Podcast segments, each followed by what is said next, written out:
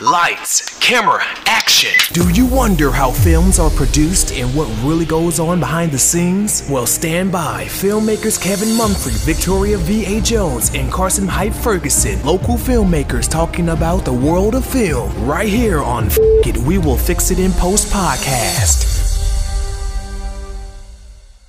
Good morning, good afternoon, and good night. Whenever time you're watching, we thank you for doing so. This is Kevin Mumphrey, and this is Fix It in Post. I am here with my colleagues, Carson Hyde Ferguson. Say hello.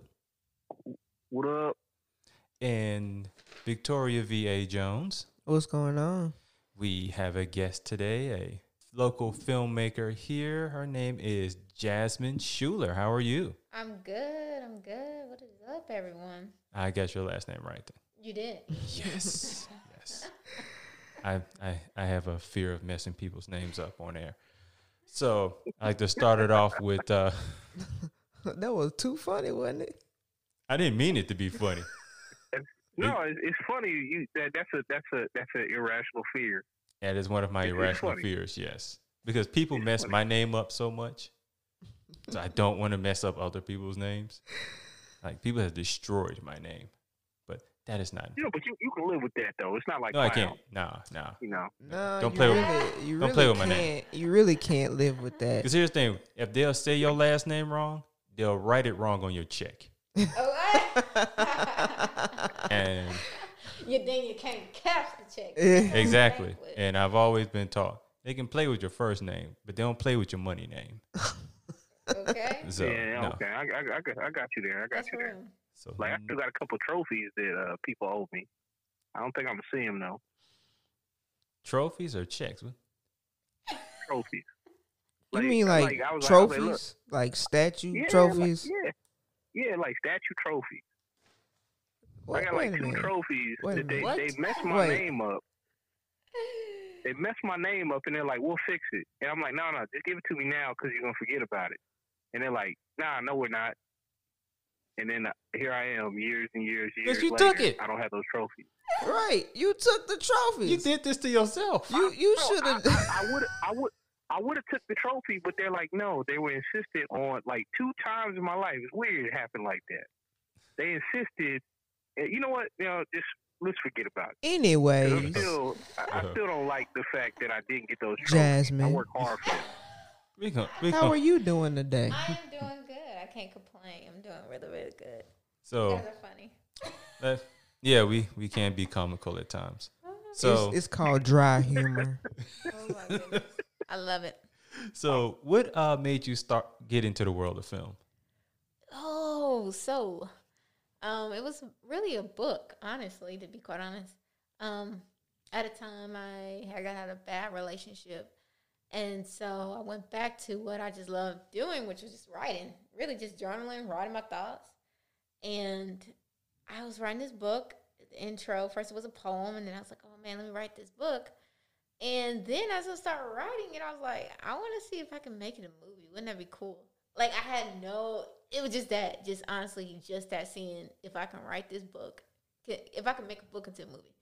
So then I go to the Nashville Film Institute. Started February 2019, and I just wanted to be a producer and writer. That was it. I didn't want to do anything else because I felt like, you know, everybody, their mama wanted to direct, everybody, their daddy wanted to be a DP. And I was like, I just want to do something, you know, I just love writing. And then when I went to film school, that changed. And so since then, it's just kind of been that, yeah. This literally came. You're the Adele of filmmakers. Though. Yeah. It's funny, like, before basketball, growing up, I had wanted to be a gospel singer. My dad was a pastor. For some people who don't know, I never broadcasted that. But he was a pastor, and I wanted to be a gospel singer. And, of course, I just see myself, I want to be on TV. You know, then I would joke in college about being on TV, but I went to college doing at TSU for communications and psychology, but I wanted to have a talk show about kids. But if I didn't do that, I just probably wanted to coach a high school basketball team or something, or be a teacher or a psychologist. But I never thought that this would be the route. To be quite, I did not. I just was, I did it for fun. Like, oh, can I make this a movie? That was it. Like, here I am. And bam. So how long was you at the Nashville Institute? So I was there for about February, March. I left in April. And I was getting booked a lot for PA jobs, and that's what I wanted. So from February, from like March was my first one. From March all the way into like now, and well, I'll say February is when I really was PAing that whole year. And then I got a job at Mount Zion Baptist Church, being one of the camera operators there. And then I just kept shooting. I really didn't want to do camera work, but how I got into the camera was a situation where someone had kind of backed out on the project when I needed them. And so I took that. I was like, oh, shit, I need to learn how to take accountability. I need to learn the camera. That's how it goes. You know, I need to learn that's exactly how it goes. I can't depend on nobody because, for real. So you just put the hat on. Yeah, like, I got to learn the technical side of this. Forget this. So started working the camera. I started operating the camera last year, October 2019, on my birthday, actually. And ever since then, I've just been shooting. So it just felt like a natural fit for you? It was. I learned a lot on set. And a lot of people don't want to be like a production assistant. You know, they don't really want to work at the low level. You know, that's sometimes it's looked upon. But it's really...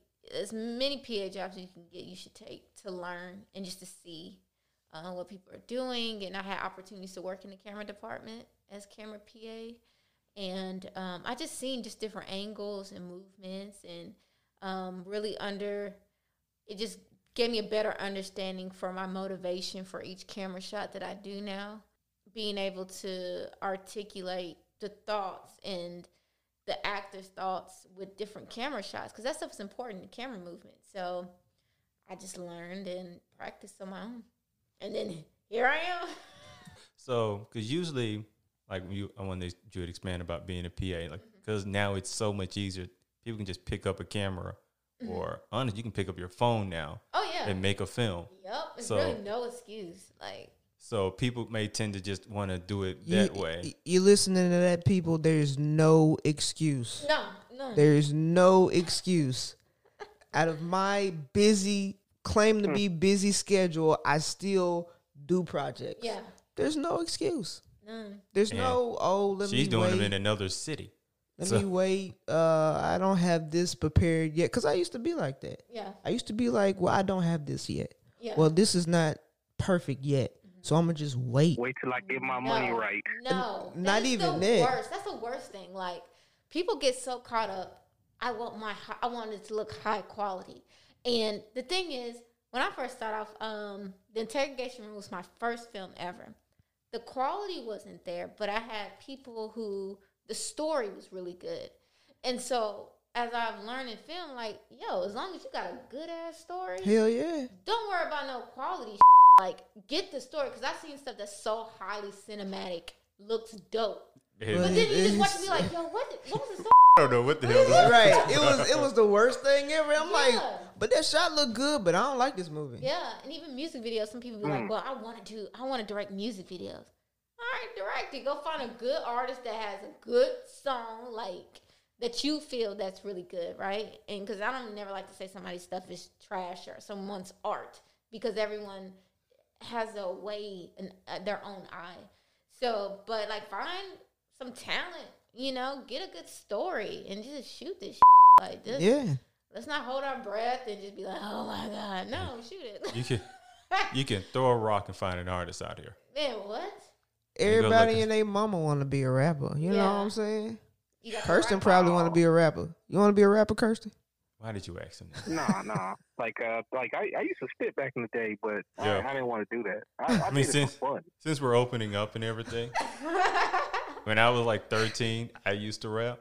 Nice. Is there a mixtape somewhere? Yeah. Oh, I was like 2. But my god brother has them. But you know how you read a book and started? Yeah. I read a book about the music business and quit. I was like, oh, because I don't even remember the name of the book, but it might as well have been. He said, not for me. Oh, the book might as well have been 1,000 Ways to F***ing Artists. Because I was like, how do you get paid? Oh, wow. Oh, no. I mean, the grind is real. Oh, my god. The grind is real, but the money wasn't. Yeah. And then I started seeing, like, these the VH1 documentaries. Mm-hmm. And it's just behind the music. Yeah. Oh yeah. Yeah.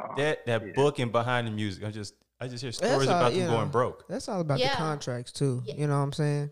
You better preach. Yeah. You better know how to read. But they get poor people. Industry. Oh yeah. Yeah. Even in the movie industry, some of the same stuff happens because they don't understand the business side. They just want to be artists, but not understanding that you don't have control of your art unless you have control of the business side. Yep.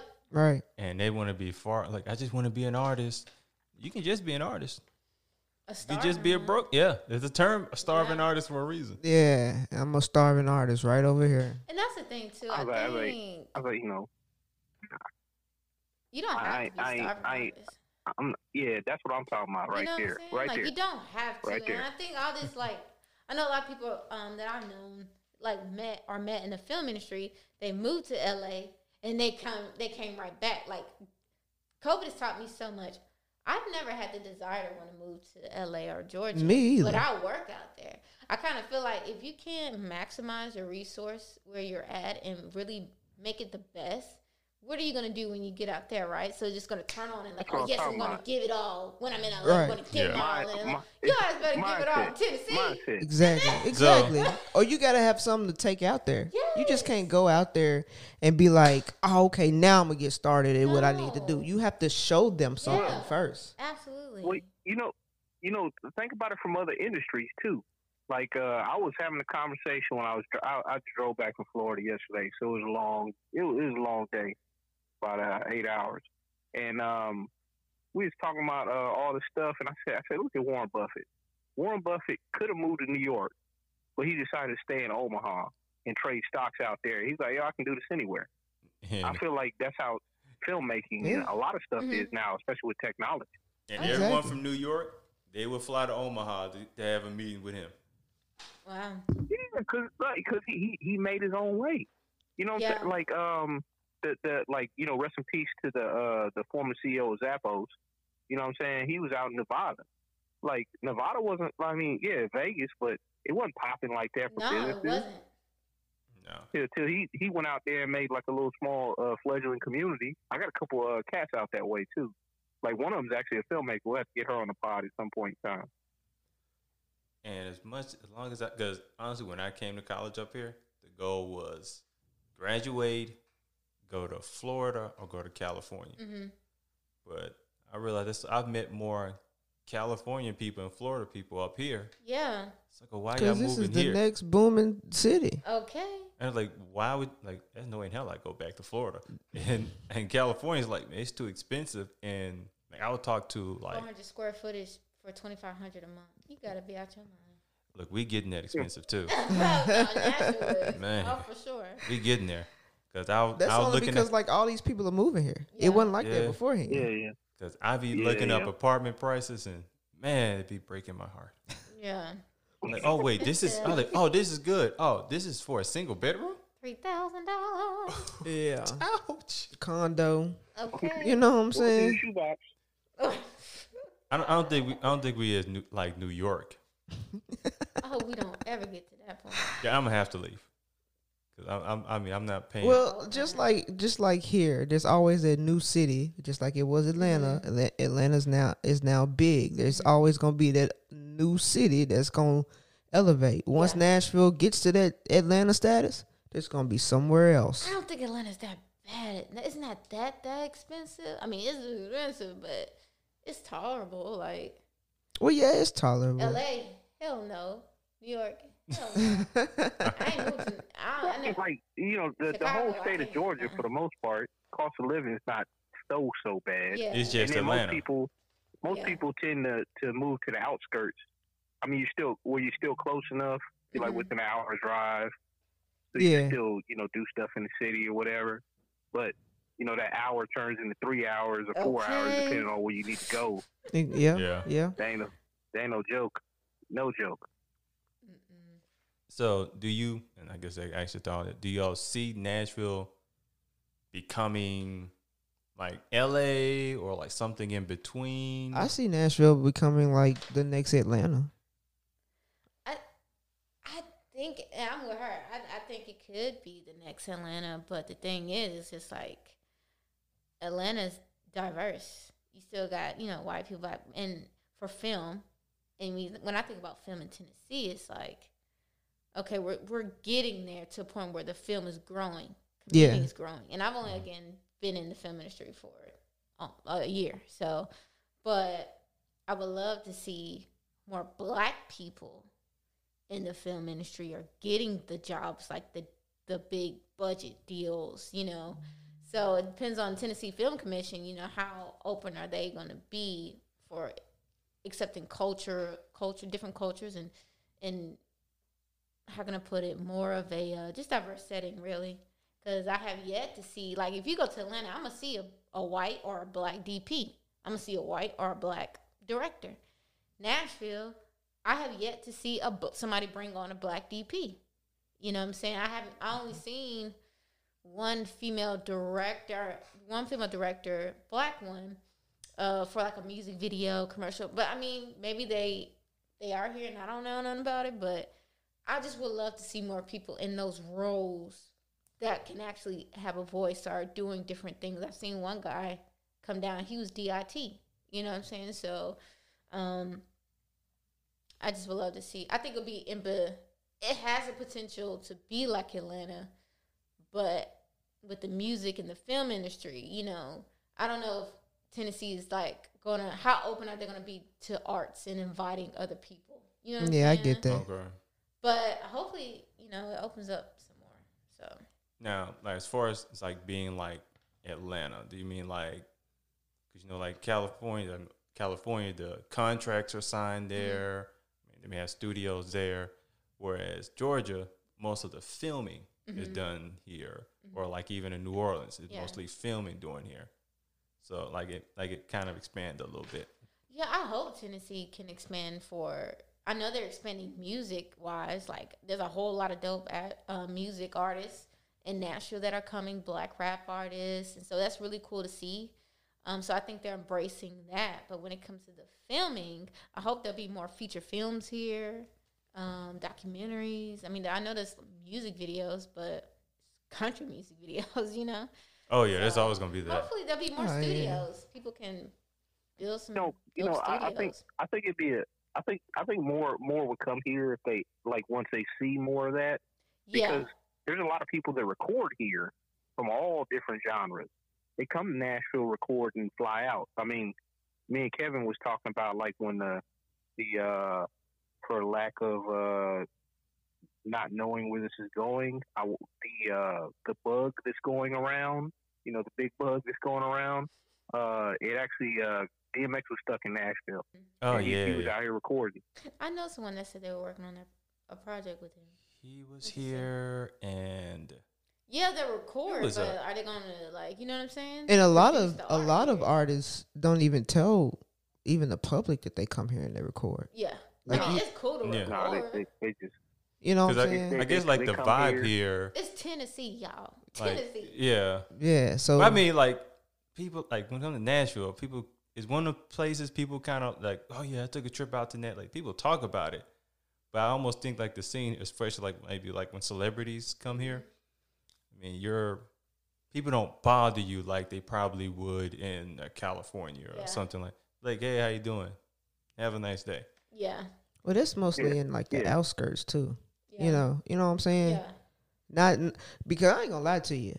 I mean, let's just put it out there. If Missy Elliott came to Nashville and I saw her down, you know, walking down the street, I'm finna go up to her. I'm not lying to you. And I'm pretty sure there's a lot of other people who gonna walk up to her and try to get to her. That's the real deal. And I guarantee you, some other people out there. You know what I'm saying? And that is a possibility. Oh, she's probably been here. You know, it just depends. It depends. Like there's some whatever that. You know, they like certain. It probably depends on the celebrity. So like, what, like a Taylor Swift couldn't just walk down the street here? No, you know, maybe a Bruce Willis. Actually, absolutely. A matter of fact, Bruce Willis allegedly, I don't know how true this is, but allegedly he his rental car broke down in like Jordan, and then some dudes didn't even know who he was, and they were like, "Oh, what's your name, sir?" And he's like, "My name's Bruce Willis," and like they help get a tow truck, took him to where he needed to, and he's like, "Man, these people are awesome." Yeah, it's the outskirts. Yeah, but I also record. But as far as filming and stuff, I'm gonna say this. They need to open up more. There's still the years of the not the stereotypes, but the the stigma with banjos in the South. I met a Northerner years ago. He said this is not the South. I was like, what are you talking about, man? We're, Mason Dixon Line, Mississippi, what are you talking about? It's like Civil War battlefield, like right over there. And I just like point out the door. And he's like, no, this is not the South. But what he's meaning is, it's probably not his what he was thinking the South was. Mm-hmm. He thinks about banjos and like, bayous and backwoods and people barefoot. Oh, you gotta go deep south for that. You gotta go deep south. Or Walmart. But he don't know. He from like up north, like city only. Like grew up pretty much like that. Yeah, I can. And I can see people having it, and I think that's what kind of, because when I would do little gigs, that people would visit here and then they move here. You go, well, this is not what I thought Nashville was. Mm-hmm. And like, man, it feels like kind of like California. It's growing now. Yeah, it is growing, and it's getting way more diverse. Yeah, out here, it is. Because like I think you mentioned the hip hop scene here. I think they did a story about like because apparently the Nashville hip hop scene is starting to grow a bit, and I forgot the name of the. NPR. I think they did a story on them, and not Complex, but it was some company they've been talking about lately. Oh, it's grown. Nashville, it's dope. So many dope artists, female artists, rap artists. It's dope. It's just like Memphis. The rap artists in Memphis are getting known, well known, better than they had before. You had those certain people out of Memphis, artists out of Memphis. But now it is a broad band of artists out of Memphis that are getting recognized on a national scale. I'm not just talking about, underground. This is national. Now y'all think kind of like, well, like social media. Oh, yeah, social media helps a lot. And the fact that we've been locked down helps even more. Yep. Because everybody is on social media now. Everybody. God. Even me. More than what I used to be. I didn't get I feel that because I just started my Instagram page last year when I was in film school. So I hate social media though. No, go ahead. Why do you hate it?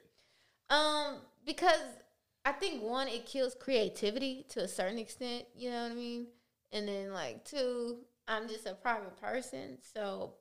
I was just told they talked about marketing and stuff like that at NFI, so I just was like, okay, let me get with the program. So I found out if you have a Facebook, you already have an Instagram. So I just worked that. Well, I don't know that. Well, Mark's gonna have to sell that soon. So. Maybe not. And then for Facebook, my teammate made me a page. She's like, look, you need to get on here. And so. You mentioned that kills creativity. Do you think it's like almost like too many ideas out there, and it kind of dilutes? Everyone always have ideas. When you sleep, you have ideas. When you're awake, you have ideas. Like it's just nonstop. But I think that when people try to, how can I put this? Like try to recreate or steal somebody else's creativity, which is cheesy to me. Or don't when their own idea isn't authentic, then I think that kills creativity. Like, don't get me wrong. Everyone has, sometimes people have, God gives people the same visions or same, or just a thought or concept of something, but it's never really yours until you, like, execute it for real, you know? But I think social media sometimes it does kill creativity. It does. You're right. It does. Yeah. Yeah. See, I tend to, I like it just because I do pretty much. But I do like it good, though. Oh, yeah. It's, right, I do most of my networking through it. Because I'm not a person who's going to be going to some party. Hey, how you doing, man? I'm very much an introvert. Mm-hmm. I don't want, I talk longer. Like, when I'm done with this, I'm going to sleep. This is my workout for today. Going dead to sleep. Mm-hmm. So, with social media, it's a lot easier for me to network through there. It's just how I use it, really. I just, for me, I'm not that big on it, but I'm getting better with it. And it's all about who you are. Mm-hmm. That too. That too. And as far as, like, you mean, Kevin really needs to go to an event where he'll pimp me out. He'll be like, oh, yes, or me. Absolutely. Wait, no. You the one pimping me out. How do I pimp you out? You just come with shades and go, hey, Kevin. That's because I don't want to be there. And you, literally, this man will hit me up. Uh-huh. This is how this goes right here. Let's just put it out. He will hit me up and say, hey, there's an event, blah, blah, blah. You want to go? Sure. So I get it. I'm just like him. I'm an introvert. I get into the mood of, he wants to go, let's go. We go in a pair all the time where we go. So when I get there, I'm really not interested. I'll just sit back in the corner, whatever. Then people will draw to me like I'm somebody. Kevin's standing right here. He'll say, hey, have you met my friend Victoria or blah, blah, blah? And I'll be like, damn, Kevin. There's a reason. There's a reason. And it's the other way around. This is real. It's the other way around when she does it to me. But I do that for a reason. Like, there's somebody there that I think she should meet. Yeah. And she just has when she goes out, and it's weird, the more she dresses like she doesn't want to talk to people, the more she looks like she's famous. So she gets her shades on, got her outfit on. She be sitting down the cut, and everybody's like, gonna be like, "Yo, who is that? Yo, that's an executive or somebody." Yeah, maybe she is. You should go find out. Go right ahead. And Carrie, you're like, "Yep, yeah, she's." Yeah, and I'm like, "How did these people? Why am I talking to this person? Like, what happened?" And I'm like, "Oh, thank God." No. Right. This is how this man sets me up. And I'm just like, why did I come? Why did I come here? If I'm setting you up, there's somebody there I wanted you to meet. Because it takes a lot for me to... It makes the dream work. Because it takes a lot for me to want to go outside. Especially the colder it gets. Oh, nobody wants to go outside. It snowed. Forget my name. Don't ask me for nothing. Like, let's have a meeting. I said, no, it's snowing outside. I always, like, if I've dated someone, I said, look, if you in the snow and you need my help, if I leave the house, we're probably getting married. But oh wow, like you gotta matter. Right? Like, what happens if you are married and your wife is like, hey, honey, I need you, or baby, I need you. Well, we're already married. So you know. So you still not gonna go out the house? No. I was like, before. Now, if you're married, you're a priority. So I have to. No, hold on. Okay. But before. Right. I was going to ask the same thing. Like, no. So when you're married. If you're in a girlfriend's point, it's like. But what is it? What if this is the woman you want to be with? Y'all aren't married yet. If I leave the house, you're that person. If not, you should probably find someone else out there. Now in the summer, I help anybody out. If it's under 25 degrees, don't look for me. Oh, you don't need to live in the north. You sure? No, exactly. I tell, like, you've never heard me even mentioning visiting anywhere north. The last time I went up north, it was in Detroit. It was my grandfather's funeral. And I was like, I need you to be sure that this man is dead because I'm not coming back. Was it the wintertime? Yeah. Yeah, and then Detroit winter, God. Like they have like God. Real, like when you put your foot in the snow, you don't see your foot. I know what the north wind is. No, I don't do that type of stuff. You ain't never been up north? Oh, I have. I've been in Chicago, and I went there in the spring, thinking, oh, it's gonna be spring weather. It's still cold as hell. No, that wind knocked me the f out. I'm like, no, I'm not doing this. Never again. Or it was one time when I went to Indianapolis and it was summer. It was like 70 something degrees. But when I came back down here, it was blazing hot.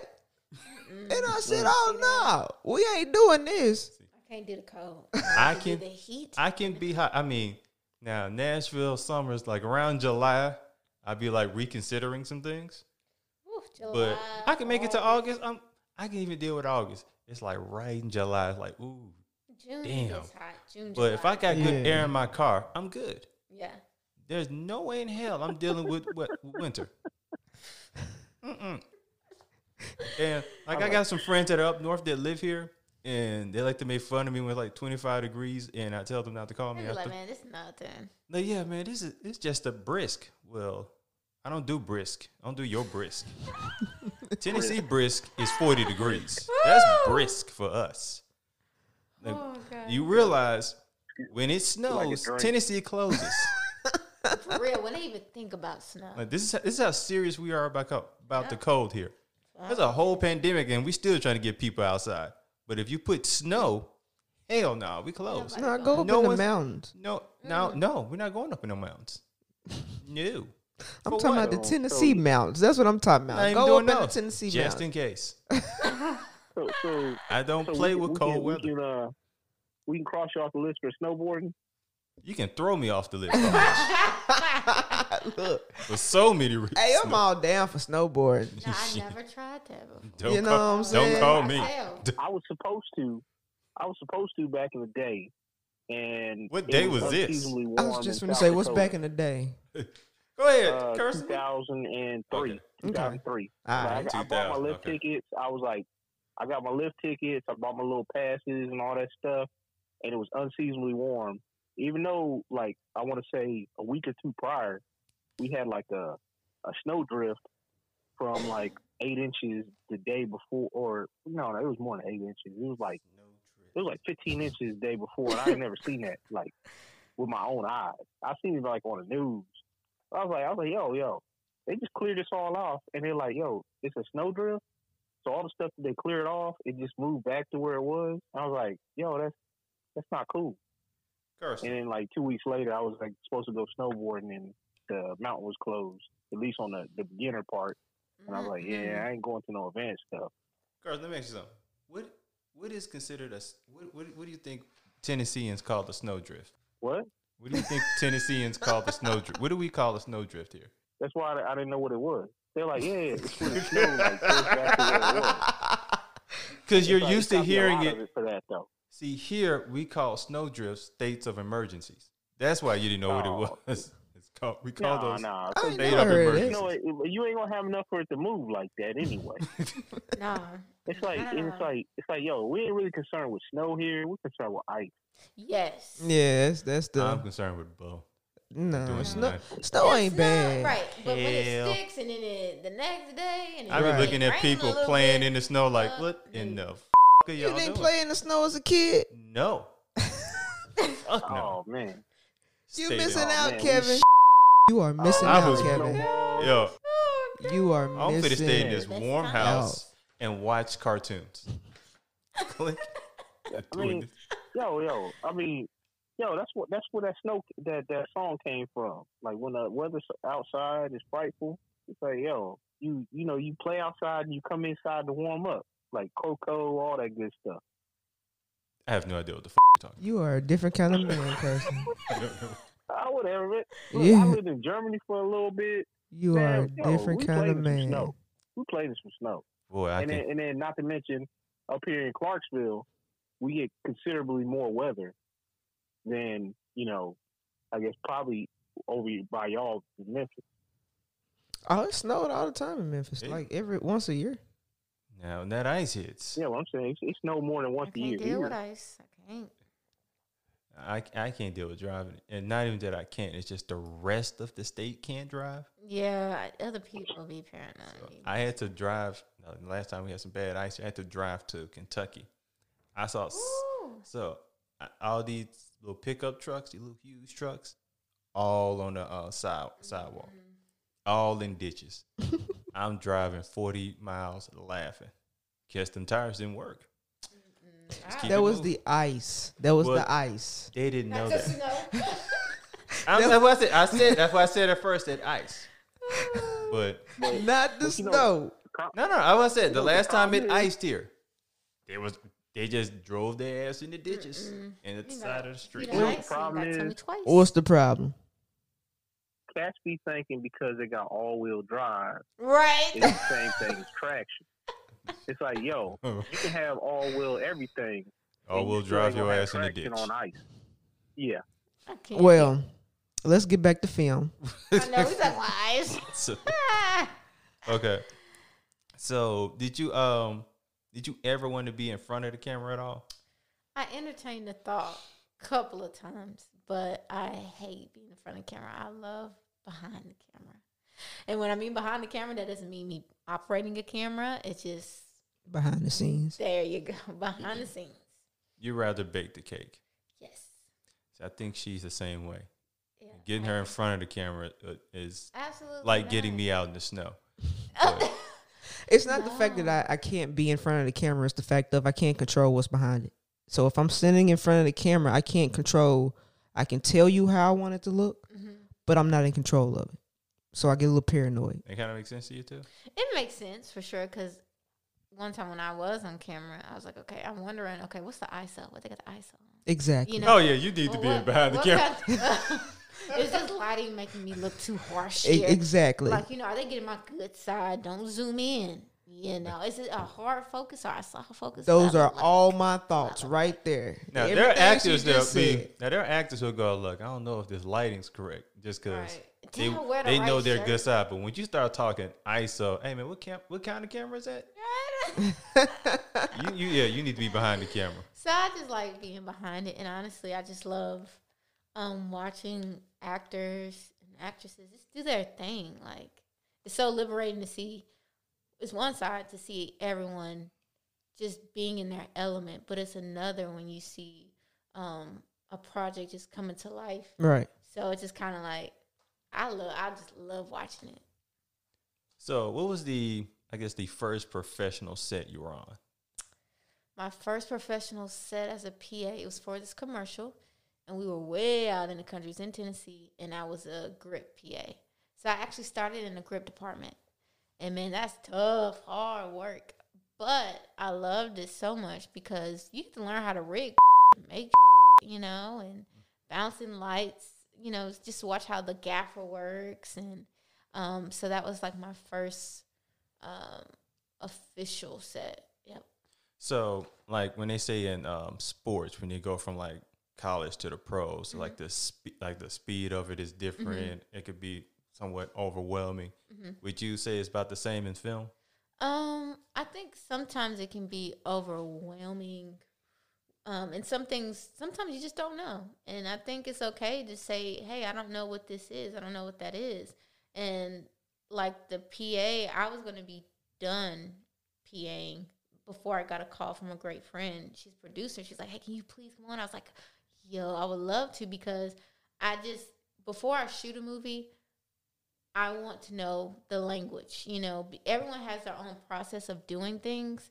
But, like, I'm a teacher by nature, and because I taught after-school programs and stuff like that. But I want to be able to teach people good habits, good set etiquette. So if I don't know something, I definitely know some people who do know things, but I just don't want to do a feature film without ever having to know what it's like on a feature film, you know? Yeah, I get that. I have a whole notebook of now terminology and the language of what each department or PAs or ADs and different things of what they say and, you know, what they mean. So now I'm able to, like, teach the next people that I work with, you know, in the project, like, hey, you know, this is what this needs to be, and especially in the pre-production meetings, like, hey, we're going to use terminology, whoever the AD, whoever is my like production coordinator, like, hey, let's make sure we tighten these things up here, because honestly, as a director, you just want to focus on the talent and making sure everything as far as, you know, you and the DP are communicating and the talent, because if you have to worry about everything else,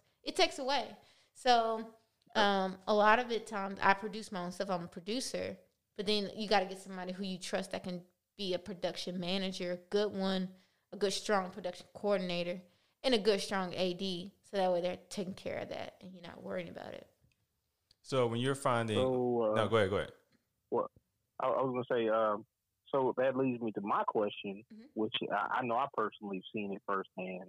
Have you had any issues with like chain of command issues while being on set? Oh no, and I do, and we have conference calls, like meetings, real deal, Zoom, or we're in person in a conference room meetings. Like I lay it down, like, hey, everyone, this is what, you know, your roles, this is what you said you could do, whether you're in the camera department or whether you are an actor or AD or my wardrobe stylist. I meet with everyone different. So it's like, okay, hey, this is my expectations. And I ask them, hey, what are your expectations of me? And one thing I learned about being on set, as a producer or as a director, you have to know, you have to give other departments respect, like give them their proper time to set up. You know, depending on what's the budget and time, you may not have that much time, but I know the grip department, it may take an hour to light, or with makeup, it may take 45 minutes, or wardrobe stylist may take, or some time to make sure everything's good. So I give them my expectations. They give me their expectations and the time restraints. So like, hey, I need this much time, or hey, we need to spend a week making sure we go out and get these things. And with my wardrobe stylist is so cool because she can make a lookbook. I'm like, okay, this is what we're talking about. We'll spend hours and hours and hours on a conference call with the writer. But, yeah, I've never had any problems with it because everyone just loves what they do. And, again, I respect what people do. And you just got to let people be creative in that. You know, right. You can't micro. You feel like you got to micromanage someone. You got to, this ain't that. You know, and I don't do that because it's like, what? Nah, I let them go crazy as shit. You wardrobe stylists, go crazy with that shit. You know, you the DP on this project, you know, as long as I get key shots that I want, man, go crazy with what you do. And that's just sound, you know, make it sound good. And lighting, I don't never put no restrictions on it. If dudes want to change the temperatures within this scene, I'm like, okay, cool. As long as it is matched the feeling of it, I'm cool. Go crazy with it because it's not my area. I know of the area. I know what I want, but you know what I'm saying? Like, it's not my area. So you leave, I guess, with different departments open for creativity. Absolutely. You got to. Or nobody's going to want to work with you. Right. Like, and that's when they do their best stuff. When you say to them, hey, this is what I need, but do you? Yeah, go crazy. Yeah, you have to. Now, is that like this is kind of something you've learned from being a PA, or it's just kind of naturally how you work? I think it's natural because, like, I played sports. I played ball at TSU. And I've learned that everybody's part, everyone's role is so major, whether it's that person who's just a defender and there's only one ball, you know what I'm saying? You can only shoot, you know what I'm saying? Only one person can score at one time, you know? Yeah. So you learn teamwork. And sometimes it took me a minute to really grasp it and understand. But, like, yo, everyone part. Like, if someone messes up, you got help side that's going to be there. Somebody's going to have your back. So, like, you know, if I can't, for some, whatever reason, sound got their boom operator's gonna have their back, or you know, with the art director, all right, she got production design, she got special effects, makeup, okay, everybody in there. Then they have their PAs, and then they got their assistants, and then you know, it's like everyone has their part, but then we all know we got each other's back because I tell them at the end of the day, we ain't put on nothing that is not quality. The art of it, the really like meaning to where we're a safe zone. So when somebody watch my films, I want them to be like, damn, this is a safe zone. I feel this shit. I don't even know what it's about. Yeah. And I think that's all I want to do in my films is like when people, whether I'm talking about homosexuality, whether I'm talking about love, romance, horror, whatever, it's a safe zone. Like dang, I love that. Like dang. So, like, what else did you take from you played basketball, right? So you say a lot of what you learned from the sport of basketball goes into, let's say, your filmmaking or how you direct. Yeah. Like, I, at TSU, I scored 1,000 points, you know, Division I OVC.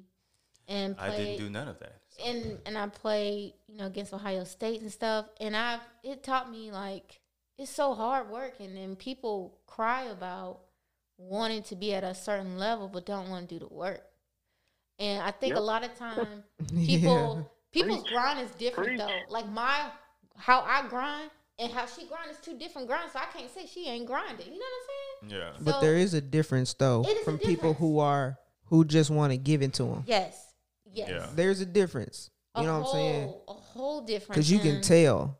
Everybody got their own grind. And certain people may just learn differently, but they're still trying to. Right. Yeah. But the grind, I think, is the grind. Like she said, like, it's the grind, period. You know when somebody want to work hard. But the journey is different. And it's like, I know that sometimes I come off very, like, I know people ain't going to understand me sometimes. And it's really because that's all I knew was sports and working hard. But I want to operate in silence. I'm in a competition with myself. It makes me upset when I don't feel like I was better than I was yesterday. It made me upset when I don't feel like I was better an hour ago or 2 hours ago. Because even in the gym, like, okay, the game's over with. Okay, I get 18 against Ohio State. But then I'm like, that game's over with. Who gives a like, okay, let me go get some more shots up. Like, you know, I can't celebrate so long on something. It's like, it's trying to move on. Like, take it, love the journey, learn from it, but move on. It's keep moving. This was part one of our conversation with Jasmine Schuler. Tune in next week for the continuation of our conversation.